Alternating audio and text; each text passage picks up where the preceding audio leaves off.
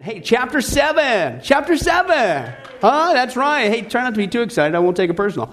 We're talking about confession of sin. We already talked about that. Hey, chapter 7. That's right. I've said it many a times, even in prayer. That's right. Confession of sin is the new chapter we are on. Chapter 7. For those of you hooked on pages, that's page 79, Tom. That's right. We're stalling time. 79.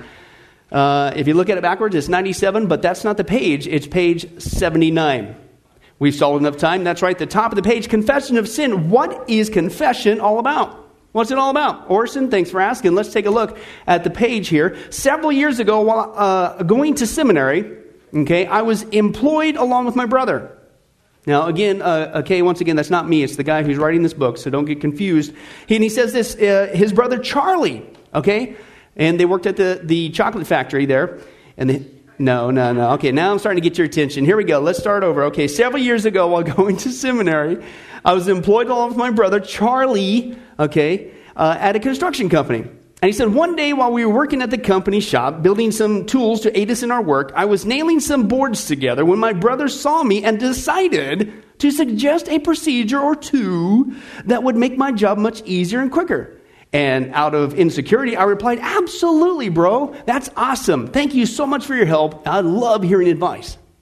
Hey, it sounds like we've all been here before. Here's what he said No, I replied in anger that I knew what I was doing and I did not need his help.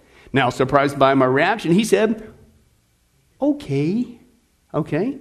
And when I went back to his work. So several minutes later, when my anger subsided, I was what? Filled with joy. I felt so much better with my brother. No, I was miserable.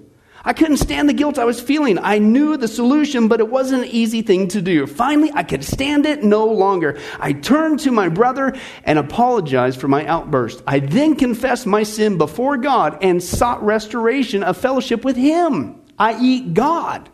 Okay? And the guilt lifted, I felt at peace, and this is what confession of sin is all about. Now, what we're talking about, confession of sin, I think we get the first part there that's mentioned that we need to do that in a relationship with who? God. This is the part that I think in the church we play funny games with. We also need to deal with confession of sin with our fellow man, with other people as well. And so that's the track record you need to keep in mind. When it comes to confession of sin, you need to get right with God and you need to get right with man. In fact, Jesus has some strong words about the importance of you've got to get right with your brother or sister in Christ very quickly before you do all that religious stuff. Okay? Matthew chapter 5, go ahead and turn there. We'll take a look at the classic passage that Jesus talks about this importance. It's not just a matter of getting right with God. If God is convicting your heart of a sin, okay, then you need to get right with man as well. Okay, now listen, as you turn there, as you turn in there, the, the whole premise uh, with this issue, the phrase that kept coming to my mind is the issue of a clean heart.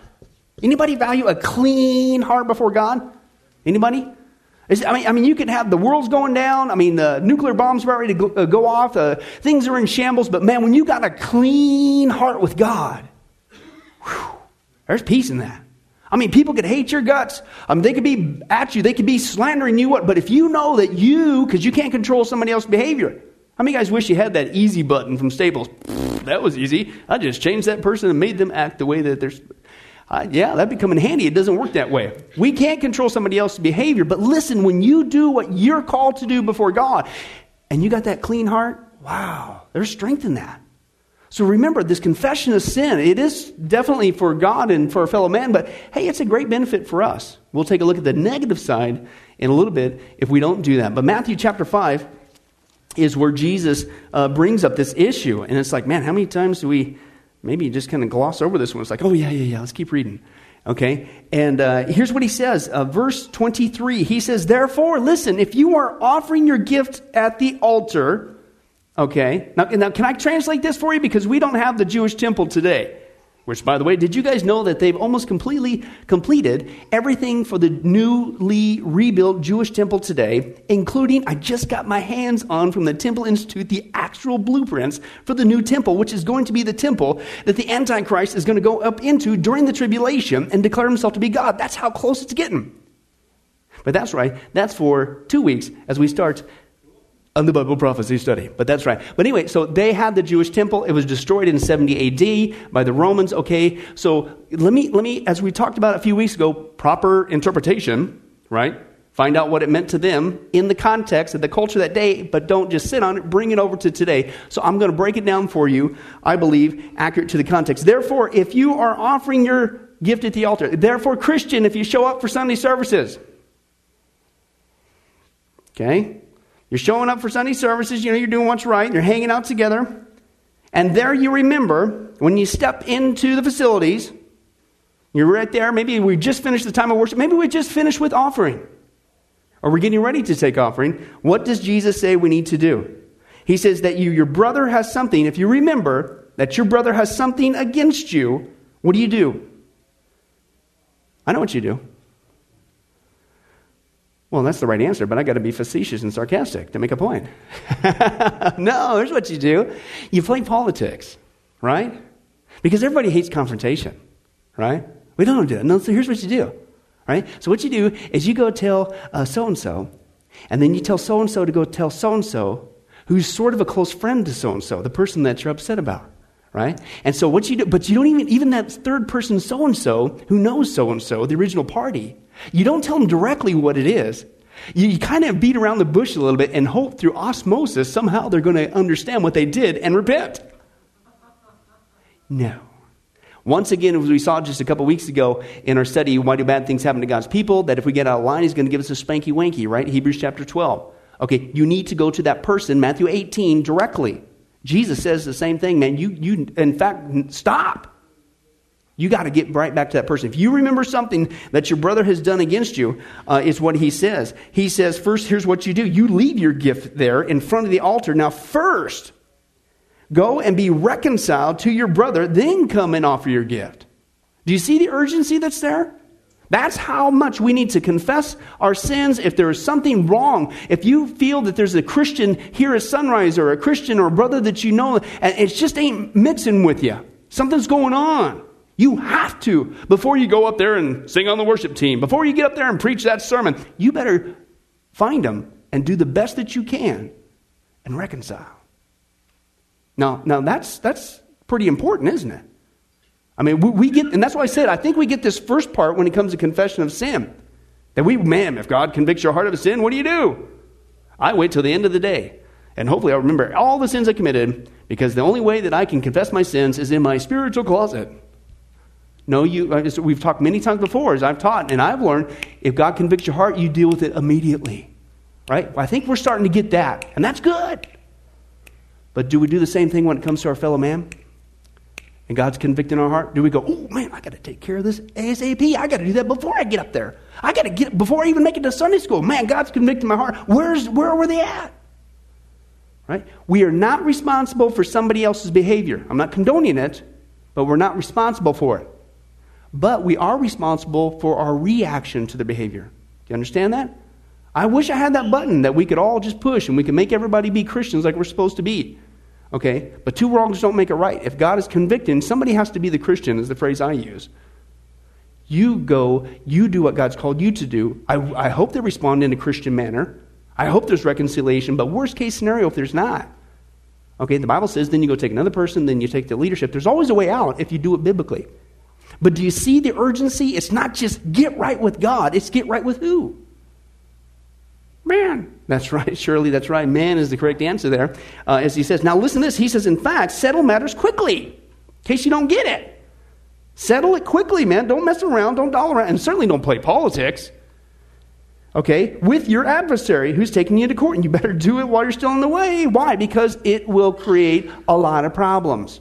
Okay? Or he may hand you over to the judge, and the judge may hand you over to the officer, and you may be thrown into prison. I tell you the truth, man, you're not going to get out until you have paid the last penny. Okay? If you dawdle around and goof around, right? Well, I confessed it with God. No, how about your fellow man?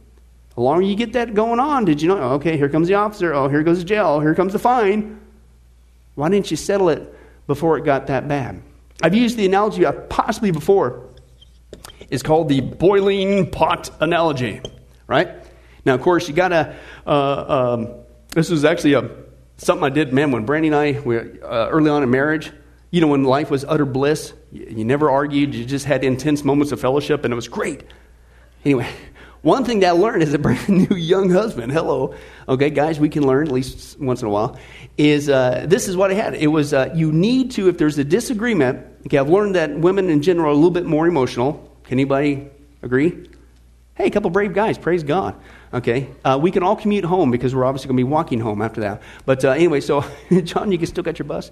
But uh, uh in, general, uh, uh, you know, we can learn some stuff once in a while. And really, what happened was I learned that you got to give a little bit of time. You know, sometimes the emotions are, you know, whatever, but that doesn't mean it goes on for five hours or whatever, okay? Give it a little bit of reaction time there. But in general, somehow we think that our problems are going to magically go away, okay? And one time we had this altercation, and uh, and I was going to Bible college and at at night and working both of us during the day, and so I we didn't fix it, although I should have at least reached the topic before we left for work.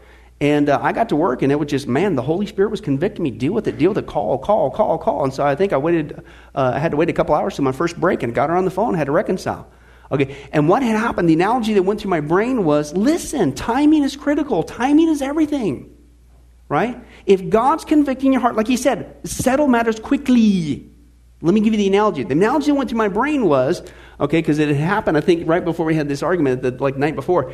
We had left a pot on the stove, cooking something. I don't even remember what it was, right? And it's on the stove. Now, if you notice, it, obviously everything starts off eh, on a cold part, and you leave it on the heat, and then it starts to simmer, right?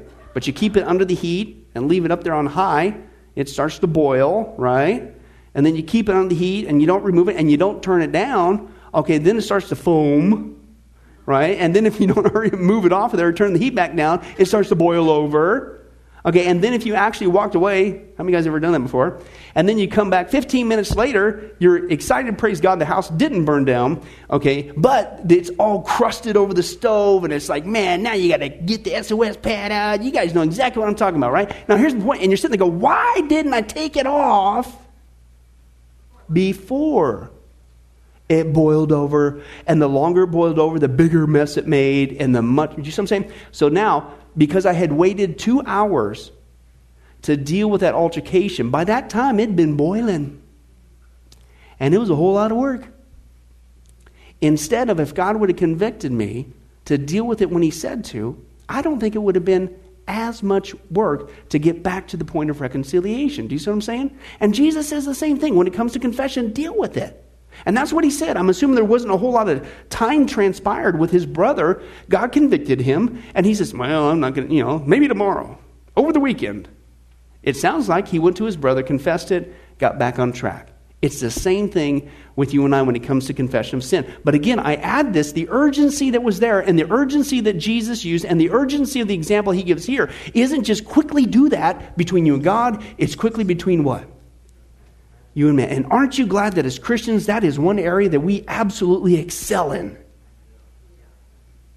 Man, isn't that well? And then we wonder why our relationships boil over. We wonder why there's so many things oftentimes in churches that we have to scrub and scrub, and man, it takes a lot. It's like, how long has this been boiling? Because somewhere along the line, somebody refused to be the Christian and do what Jesus said to do. We have to come together we have to confess. We have to reconcile quickly because the longer you let it go on, okay, it's going to run uh, the risk of that. Now, here is another thing that I've learned Hebrews chapter 12. Go ahead and turn there. And then, Lord willing, we'll continue on. Hebrews chapter 12. This is what I've learned that it leads to. Okay, unfortunately. You know, as Jesus said, as you get ready to turn there, as Jesus said, he says, you know, if you don't settle matters quickly with your brother, okay, uh, you know, you're going to run into the The officer could get you. The next thing you know, if you keep letting it go, if you still didn't reconcile, here comes the jail sentence, here comes the fine. It's just going to progressively get worse, right?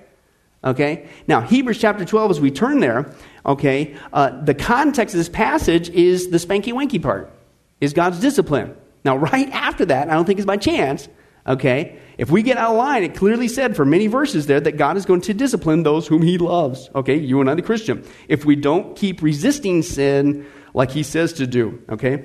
And so here's what he says. He says, verse 14, this is right after the discipline passage, grab the context. He says, make every effort.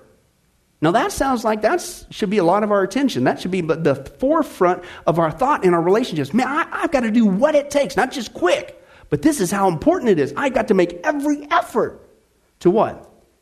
to live in peace with who? Just the people I like, because that's a given. No, all men. Okay? And to be holy. Why? Because without holiness, no one will see the Lord. See to it that no what? No one misses the grace of God, and that what? No bitter root grows up and to cause trouble and to defile just yourself. What does bitterness do? Man, does that spread big time? Oh, oh. How many guys have ever met a person who's bitter? Okay? How many guys, after that first initial encounter with that bitter person, you said, Wow, can we do this again tomorrow? Can we go out to lunch every day this week? I just really cherish our time together. You were so awesome. Are you kidding me? Once you got around that person, not only did you probably look for an escape hatch, okay, but if you weren't careful, what's going to happen? Their negative attitude, big life, uh, what'd you start doing? Yeah, you're right. It's just, you know, just start going. It started, it's like a deadly infection and it starts spreading because it defiles not only that person, it goes, it oozes out of them like an illness, like a, here's that word, pus. It's just like that mouth pus, as like Paul says, and then it starts to infect you, and then it gets on you, and then you start doing it, and it says, bitterness will defile many. Okay, why? Because you did not reconcile. Okay, you didn't. And let me give you an example. I remember one of the guys that when I was first saved went to a men's uh, uh, Bible study. He was my, in fact, this guy Dominic. He was my very first friend in the Lord. And uh, anyway, so he told a story about his sister that he had, um, you know, grown adults at that time in the 30s, and and hadn't seen his sister in a long time. She lived out of state, I believe, and they finally got together for a family function.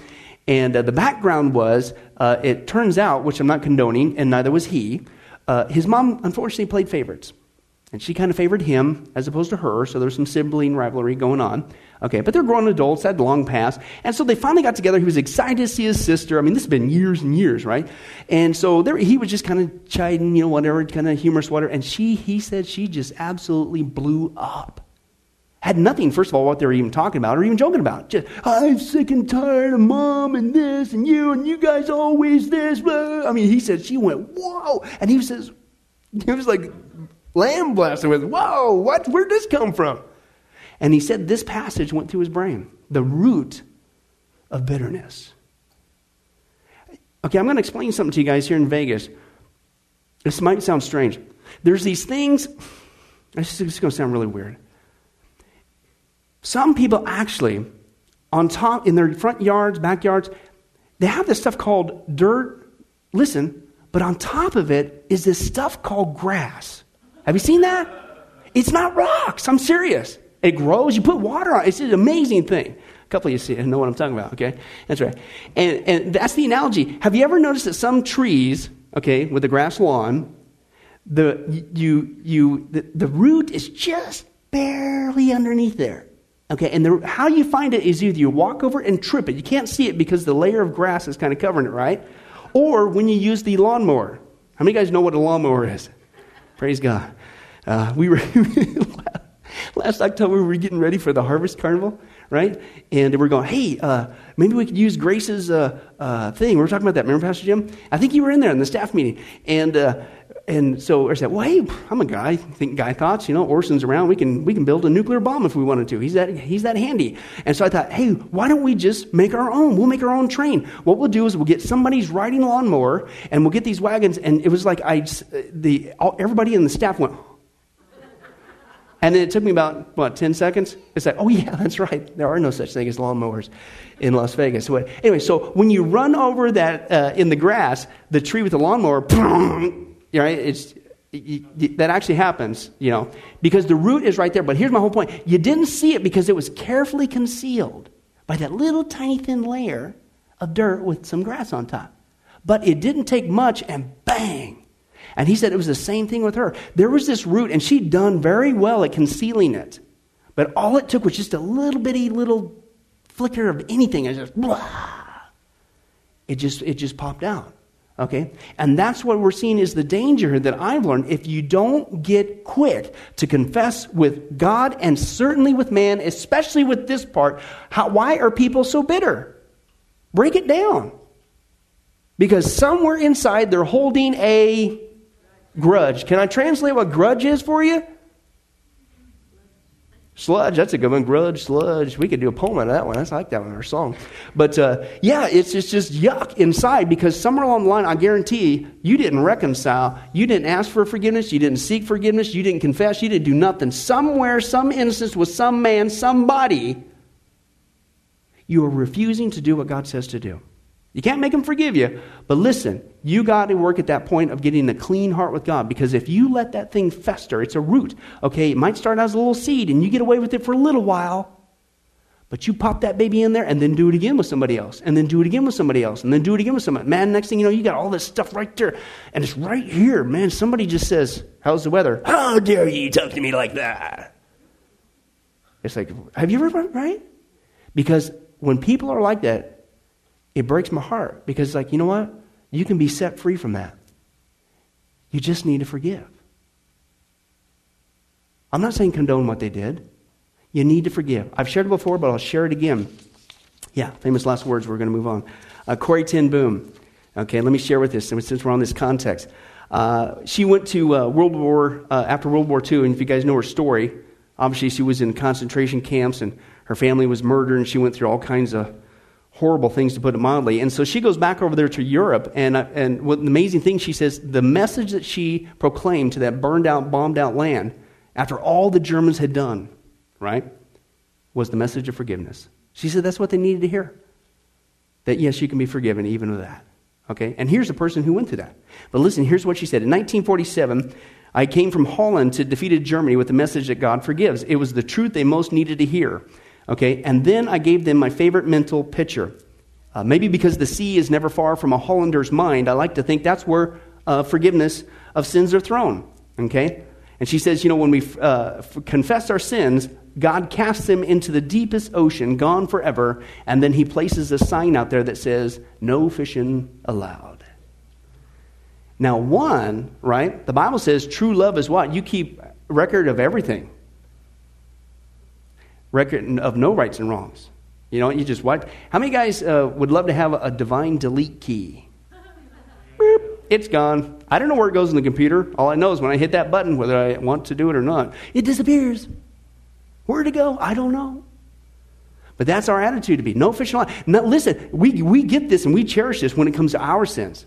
Aren't you glad? Here, let me read some passages. Micah 7 19. He again will have compassion on us and will subdue our iniquities. You, God, will cast all our sins into the depths of the sea. Isaiah 43 25. I, even I, am he who blots out your transgressions for my own sake. I will not remember your sins. God. Isn't that comforting? Isn't that amazing? God, we like that. No fishing allowed. But see, that's what the enemy does. Even when we do do this first step and we get right with God, and we confess our sins, he comes in, even though the Bible says in Christ Jesus, Romans chapter 8, verse 1, there is no condemnation for those who are in Christ Jesus. In the Greek, it literally means not even a tiny little speck, it's absolutely nothing, zilcho. The enemy still kind of get us to doubt Did God really forgive me? Could he forgive me? And we start to doubt. But when you realize that when God forgives our sins, it's completely gone. He remembers it no more, so why are we keeping bringing it up? That's spiritual warfare because he doesn't want you to experience the peace and the joy of knowing, man, praise God, it's all done. When Jesus said it's finished, it's finished. Yes, even that one, past, present, future, they're all gone. That's why we have this beautiful, intimate relationship with him. Now, we get that, but how about with this area? Do, do, do we cherish that too? That it, it, it's no fishing allowed, right? Yes, praise God. No fishing allowed. God remembers it no more, so therefore I'm not going to remember it no more. And so I'm also going to transfer that same attitude to my fellow brother and sister in Jesus Christ. Uh, I'm not, no fishing allowed. I'm not going to bring that up ever again. One guy, I'd said it before, I believe, he said that uh, he was talking to his coworker with his wife about his wife, and he says, Man, I'm just having some hard time. Man, every time my wife and I get in a disagreement, she gets all historical. And the guy says, Well, don't you mean hysterical? He says, No, historical. Well, remember what you did then, and you did that three months ago, and that. Now, what's that a sign of? You didn't do what the Bible says to do. When you, no fishing allowed, keep no records of right and wrongs. You can't get historical. If you said that you've been reconciled, you've been forgiven, it's done. You should never bring it up ever again. Now, listen, we love it when it comes to God. Notice I'm honing on this one tonight because I really think that's what we need to hear. But do we do that with our fellow man? Oh, thank you, Jesus, for forgiving me of all my sins. Thank you. I don't have to remember that. Wipe that thing out of my brain. Praise God, that's gone. You remember no more. The Bible says we need to forgive each other just as God in Christ is what? Forgiven us. And how much has He forgiven us? Rhymes with 100%. Hey, that's right, 100%. So we need to do that to each other as well. Again, we can't control somebody else's behavior. I'm not condoning it. I hope they respond in kind, but if they don't, you have to work at this point of a clean heart. Okay? But if nobody does what is right, it'll never get resolved. But I'm telling you, don't sit on it. There's a way out. It's called Matthew 18. Okay? You go to that person first. If that doesn't work, take somebody who's impartial, by the way. Okay? Not your best friend who's always going to agree with you. That's just a little ministry tip there for, Tony, for you. Take in the second verse. And still, if you can't accomplish that, then and only then take it to the leadership. Don't go to the pastor, or the deacons first. You deal with it first. Then take somebody who's impartial. Then the third. But there's always a way out if you are lovingly, methodically, and biblical about it. Okay? And you keep no records of wrongs. Let's continue on. Here's what he says Well, what happens when I sin? He says, one of the greatest fears, okay, one of the greatest fears is your blank there, of many new Christians comes when they clearly sin after putting their faith in Christ. Has that ever happened to anybody? Go ahead and raise your hand. Man, the rest of you, well, we're all even now because you just lied. Okay? So we all sin, yes, unfortunately, not condoning it, but that happens, right? As we learn to walk and live and keep in step with the Spirit. And you got that one, Larry. Thank you. Uh, anyway, it says many Christians struggle, wondering if God will now reject them since they have sinned again. Have you, did you ever go through that as a brand new Christian? Oh, did I ever get saved? Uh, okay, yeah, it's just kind of a natural thing. Hopefully, by now, though, in our study, we have a clear enough understanding of what happens to us when we put our faith in Christ and we realize that God would never reject us. Now, that's what we saw before. I'm not going to go too deep into it again. But the Bible, even outside the obvious passages of Scripture, the Bible uses uh, verbiage. You know, Jesus says, hey, listen, you know, uh, all that the Father has given me will come to me. Uh, no one can snatch you out of my hand. How much is no one? That's everything, everyone, including yourself. Hello. Okay, but the Bible uses terms like born again. Okay? How many guys were born? How many guys have ever become unborn? And then born again, and then unborn, and un- no, you can die, but once you're born, it's irreversible. How many of you ladies who've given birth are glad that that you don't once is enough, and if you got another one, you got to go, but it ain't happening again, right? It's an irreversible procedure. The Bible uses language like that. Let me give you one more, and we'll move on. We already talked about this before. The Bible says, when you, what kind of life does God give us? Maybe, hopefully, we'll get there, some kind of life?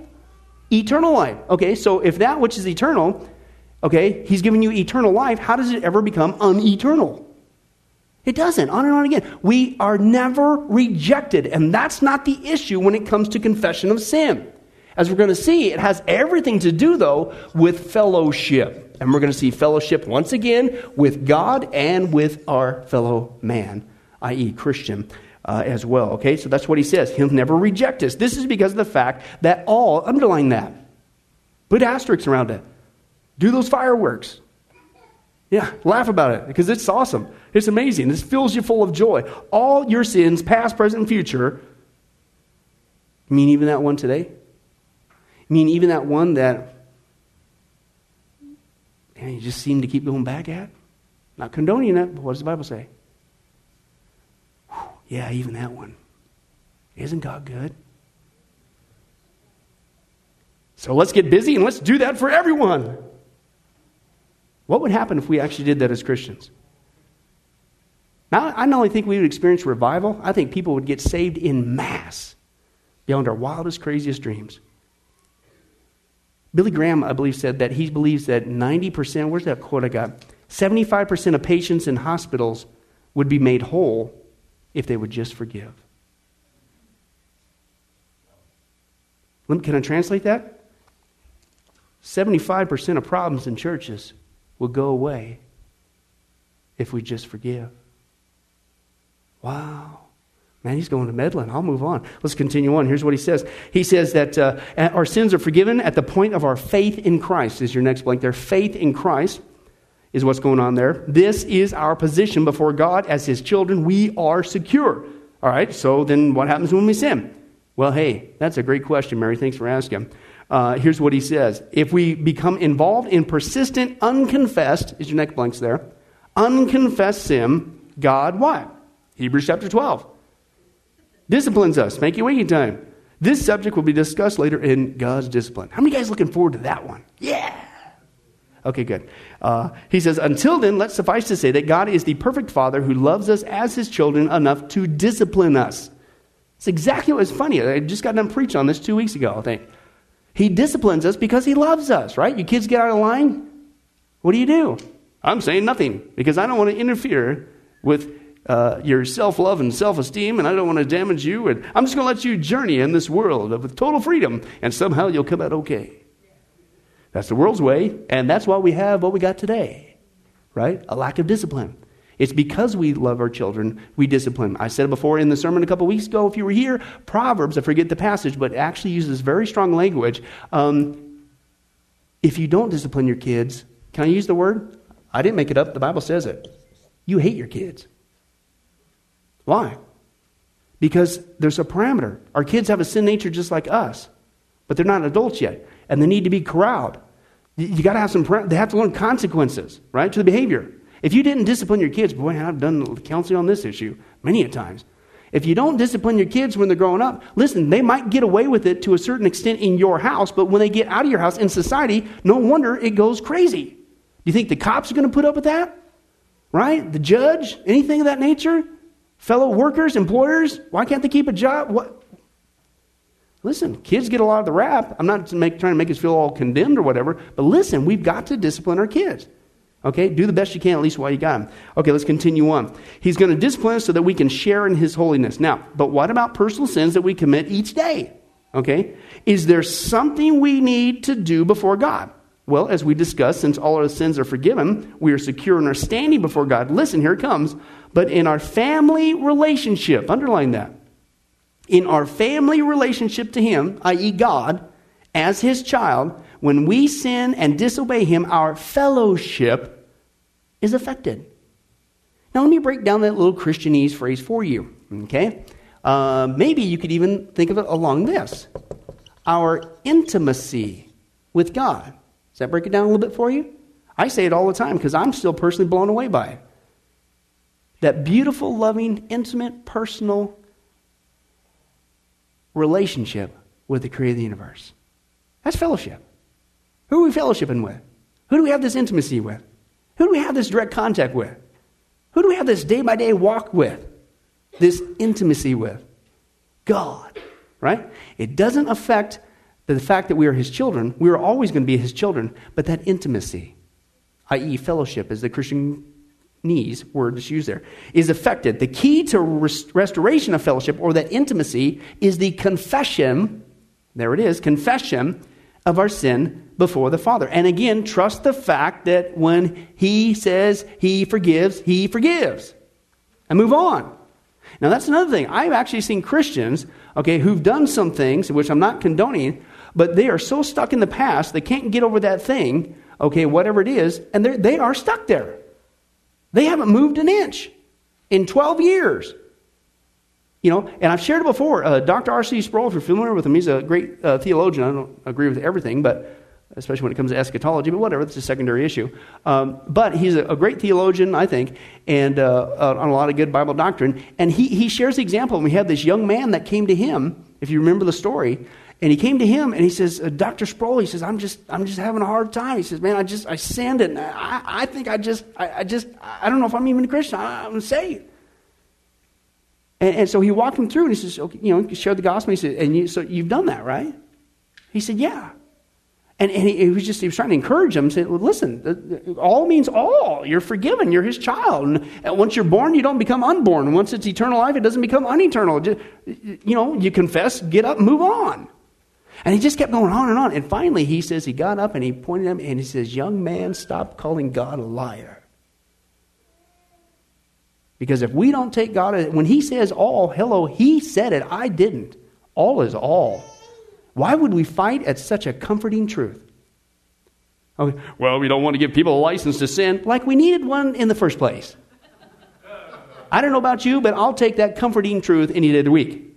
That all means all. Okay? You know what I'm saying? Okay, and so that's what he says. We need to confess that sin for the sake of that intimacy, but when we do, we need to trust the fact, listen, that it's done, it's over, it's cast in the sea, it's remembered no more, no fishing allowed. Now listen, get up and get moving again. How many times ever played this game? I remember doing this as a young Christian man. You would sin, you would blow it, right? And then it feel like you had to do this emotional penance for three days or a week until you felt better again, or it was more out of your memory, and you just, you know, just, uh, and you almost had to like feel bad before God for a long time before you can get up and serve Him again with joy. And are you kidding me? How many years did I waste with that goofball thing? Read the scripture, man. When you confess our sins, He is faithful and just, and He'll forgive us of our sins and cleanse us from all unrighteousness. Now get up and get moving again. That's what the enemy doesn't want you to do. Absolutely not. Hey,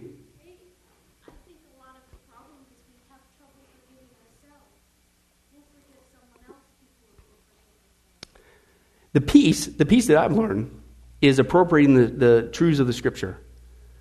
That when we understand that we have peace with God through our Lord Jesus Christ, that's the stability uh, in our relationship with Jesus Christ. Okay? And that if you want more consistency in your walk with Jesus Christ, that we talked before, you got to get back to the point where you learn to walk and live and keep in step with the Spirit. Okay? And he says, You will not fulfill the lust of the flesh.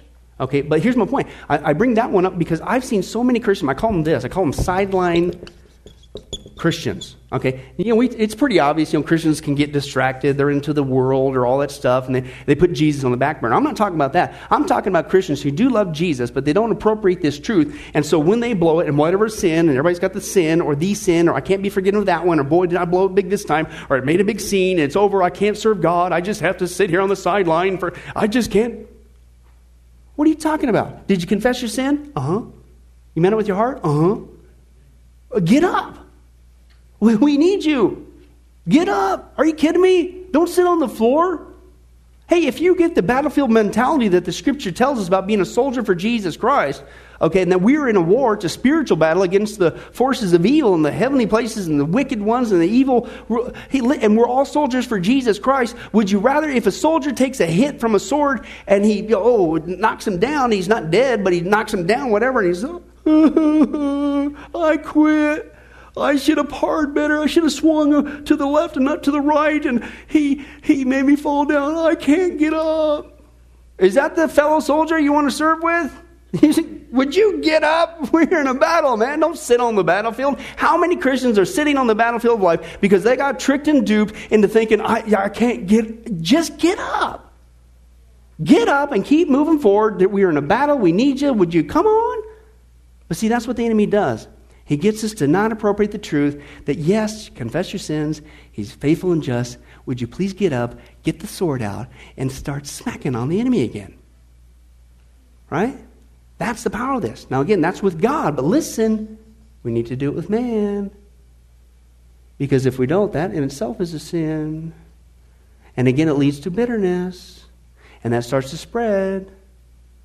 And then that'll destroy relationships and churches as well. Let's continue on. He says, Let us look more closely at the, what the Bible has to say about fellowship and the confession of sin. Now, again, this issue is with the issue of intimacy. How many guys have ever uh, felt on the issue when it comes to intimacy with God that uh, maybe even use this phrase? Well, man, just feels like my prayers only, they don't even make it through the ceiling. You ever hear something like that? Really? Let's go back to the lawnmowers, okay? The lawnmower, I get a better response to. No, right? You just like feel like uh, God's a million miles away, right? How about that one? You just feel like it's just like, man, it's just like spitting sand lately. It's dry. It's like, it's excitement's going down the tubes, and what's happening, man? What? I feel like, man, I feel estranged from God. I, I know He's here with me. I'm His child. Uh, I'm saved, but things feel weird. What? I feel kind of, you know, that's what we're talking about. You're His child but because of this unconfessed sin issue, okay, you feel estranged. Right? I've used this analogy before when we were on this topic. If your child wrecks your car, okay, and, and walks to the door, in the front door, you see the car out there behind the tow truck, it's totally totaled, okay, walks to the front door, and your child says, Hey, Pops, what's for supper? Proceeds to walk right by you and go in the kitchen. Now, did he cease to be your son at that point? You might have thought about it if you can rectify that situation. Uh, but no, he didn't, right? Right? What do you want from your son? Right now, at that point, how is your relationship? He's always your son, always going to be your son, but how's that intimacy doing? There's some, you feel estranged, right? So, what needs to take place for that fellowship, that intimacy to come back together again? You need to deal with it. What do you want to hear from your son? You want him to confess, right? Deal with the consequences, and then you can start working back on coming with that intimacy. That's the same thing that we're talking about here, okay? Why are Christians? I'm, I'm purposely bringing it back to this one too, because I think it's a parallel track. Why are Christians estranged from one another? You don't do the same thing. You might get it right with God, but is it really being acceptable to God because you still got to deal with that other issue? And it doesn't go away. How many guys wish you can go to sleep at night, you wake up the next day, hey, all my problems disappeared. Woo! I haven't found that pillow yet. I'm still looking for Ect, and, but, and that pillow would be great if I can find that too. I can sleep ahead and all the problems go away. It doesn't work that. How many guys, when you have uh, challenges in your marriage and you have disagreements and, and you don't deal with them, how many glad that the next day you wake up, it's magically gone? And then later that day, after five more of those critters, and you still didn't deal with it, you wake up the second day and those are gone too. It's just awesome. All you got to do is just keep your mouth shut, let them pile up, and then the next day they're out of there. It doesn't work that way, does it? You have to deal with them. Now, listen, we know that naturally in a relationship, i.e., a marriage. How much more in our walk with Jesus Christ? How much more in our relationships as brothers and sisters? Listen, the world doesn't know better. But we Christians should be leading the way by example. How many guys have learned that try as you might, take this carefully, don't take it wrong, please. There's just some Christians who probably aren't going to be your absolute very best friend. Right? Some people just got one of those personalities that just, wow, that's intriguing and new. Some Christians, it's like, you know what, try as you might. You're a morning person, they're an evening person. And once in a while, they're not appreciative of your happy elf dance in the morning singing, Just a Great Day. You know, you know what I'm talking about, right? It's to, but as Christians, we should be able to do what the world cannot do. We could show them that no matter who you are, male nor uh, uh, uh, female, slave nor free, no matter what color, no matter what background, no matter what personality, you know what? At least we get along because we're a family, right? And we, we might have altercations. It's going to happen. But we lead the way by example. Here's what you're supposed to do. Here's how you get out of the mess. You need to confess your sins. You need to deal with it quickly. When God prompts your heart, it's not just an issue of Him. You need to deal with that he or her as well. And just get up, keep on moving forward, and serve Jesus Christ. Listen, if they don't respond in kind, you did what you could do between you and God. If they didn't respond in kind, listen, don't worry about it. Hebrews chapter 12 says, guess what? They're going to get spanky wanky. But can I, can, can I give you a lesson? When I first finally learned that principle, I don't have to do nothing. Don't rejoice in them getting a spanky wanky because guess what you're going to get? Another spanky wanky. Okay, it's going to happen. So you get to the point where you just, out of love, I get concerned for people. And I don't have to say anything. And I'm going, man, they don't know what's coming. You know, you do what's right between you and God, but you have the confidence that I got a clean heart with God, and you continue to pray and intercede. God, would you please help him? Because I know uh, Corrie ten Boom's story. The ultimate thing was her phrase: "To forgive is to set a prisoner free, and realize the prisoner was you." You want to set this church free, guys? Let's forgive and move on and start doing great things for Jesus Christ. Amen. Let's pray. Well, hi, this is Billy Crone of Get a Life Ministries, and I hope you were blessed with this study. But in closing, let me ask you one final question. If you were to die today, are you sure that you go to heaven and not hell? Before you answer that, let me share a couple things that the Bible says. Did you know that the Bible says that God is holy and that we are not? And the wages of our sin or unholiness is death. In other words, we deserve to die and go straight to hell and be separated from God for all eternity. This is the great cosmic dilemma. God, who is holy and we are not, how can we have a relationship with Him? The two will never mix.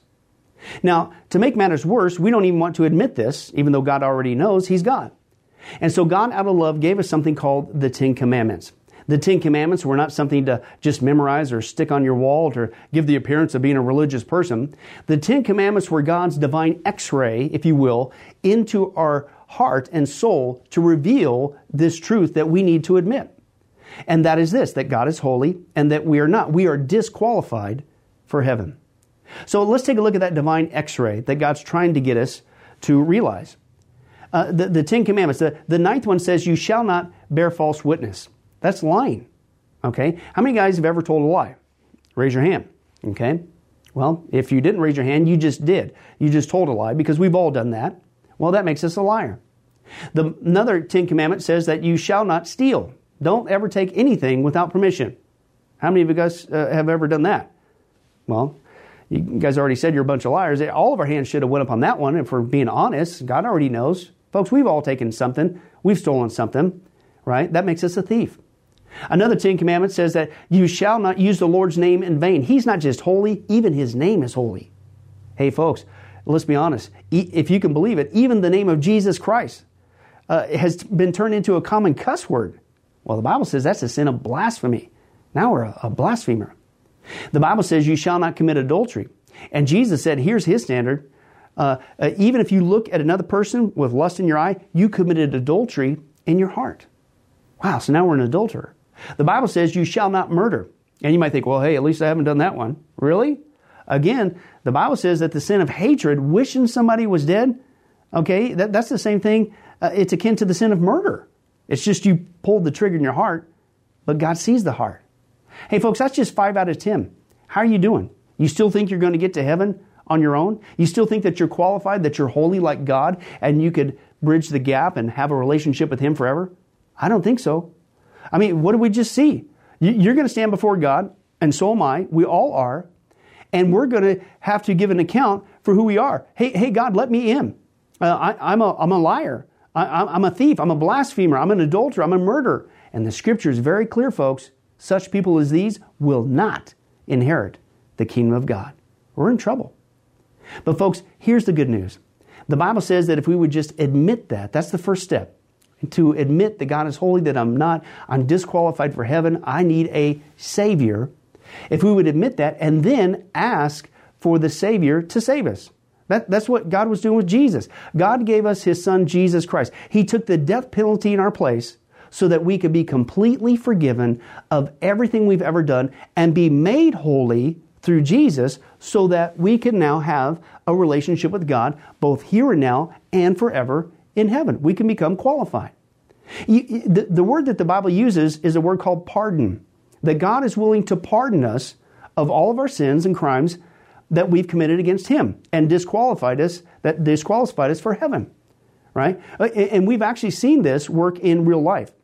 Uh, for instance, uh, there's been people who have committed crimes, gone to court, the gavel's been passed. The judge has said, hey, listen, we all know you're guilty. Uh, you even admit you're guilty. And uh, for your crimes, you're going to not just jail, you're going to uh, await in jail to go to the death penalty. And did you know that there actually is a way that somebody could get off of death row? It's called a pardon. The one in the authority, the governor, can grant what's called a pardon for that person's crimes, and they literally can go free. Not because of something they did, because the deeds are already done, you can't undo it. Not because of they tried to clean up their act while they were stuck in the jail cell, because that doesn't change anything. But simply out of mercy, the person who has the authority can give them a pardon and they can go free. And did you know it's actually on historical record that there have been people who have been granted a pardon from the death penalty and they've refused to take it? And so even though the offer was there to be set free, they themselves still had to go to the death penalty. Folks, in a nutshell, that's what God's doing every single day with all of us this side of heaven. While you still have breath, you still have an opportunity to receive God's pardon. He's willing to forgive you of all your sins if you would just receive His pardon through Jesus Christ. Again, that's what He was doing on the cross. The cross was the death penalty of the day. But since we weren't there, and since we can't earn it, it's a gift from God, you have to receive that by faith. Reach out even today from your own spiritual jail cell, if you will, and say yes to Jesus and God's pardon so that you can be set free and go to heaven. The Bible says that if you will confess Jesus as Lord and believe in your heart that God raised him from the grave, you will be saved. Hey, folks, if that's you, don't delay. You may not even have tomorrow. Today could be your last day. Please accept Jesus Christ as your Lord and Savior. Confess with your mouth He is Lord. Believe in your heart that God has raised Him from the grave. And the Bible says you will be saved. Well, this has been Billy Crone of Get Life Ministries. If there's anything that we could do for you, our information and, and number will come up here shortly. And please don't hesitate to contact us. But remember, I hope to see you in heaven. God bless.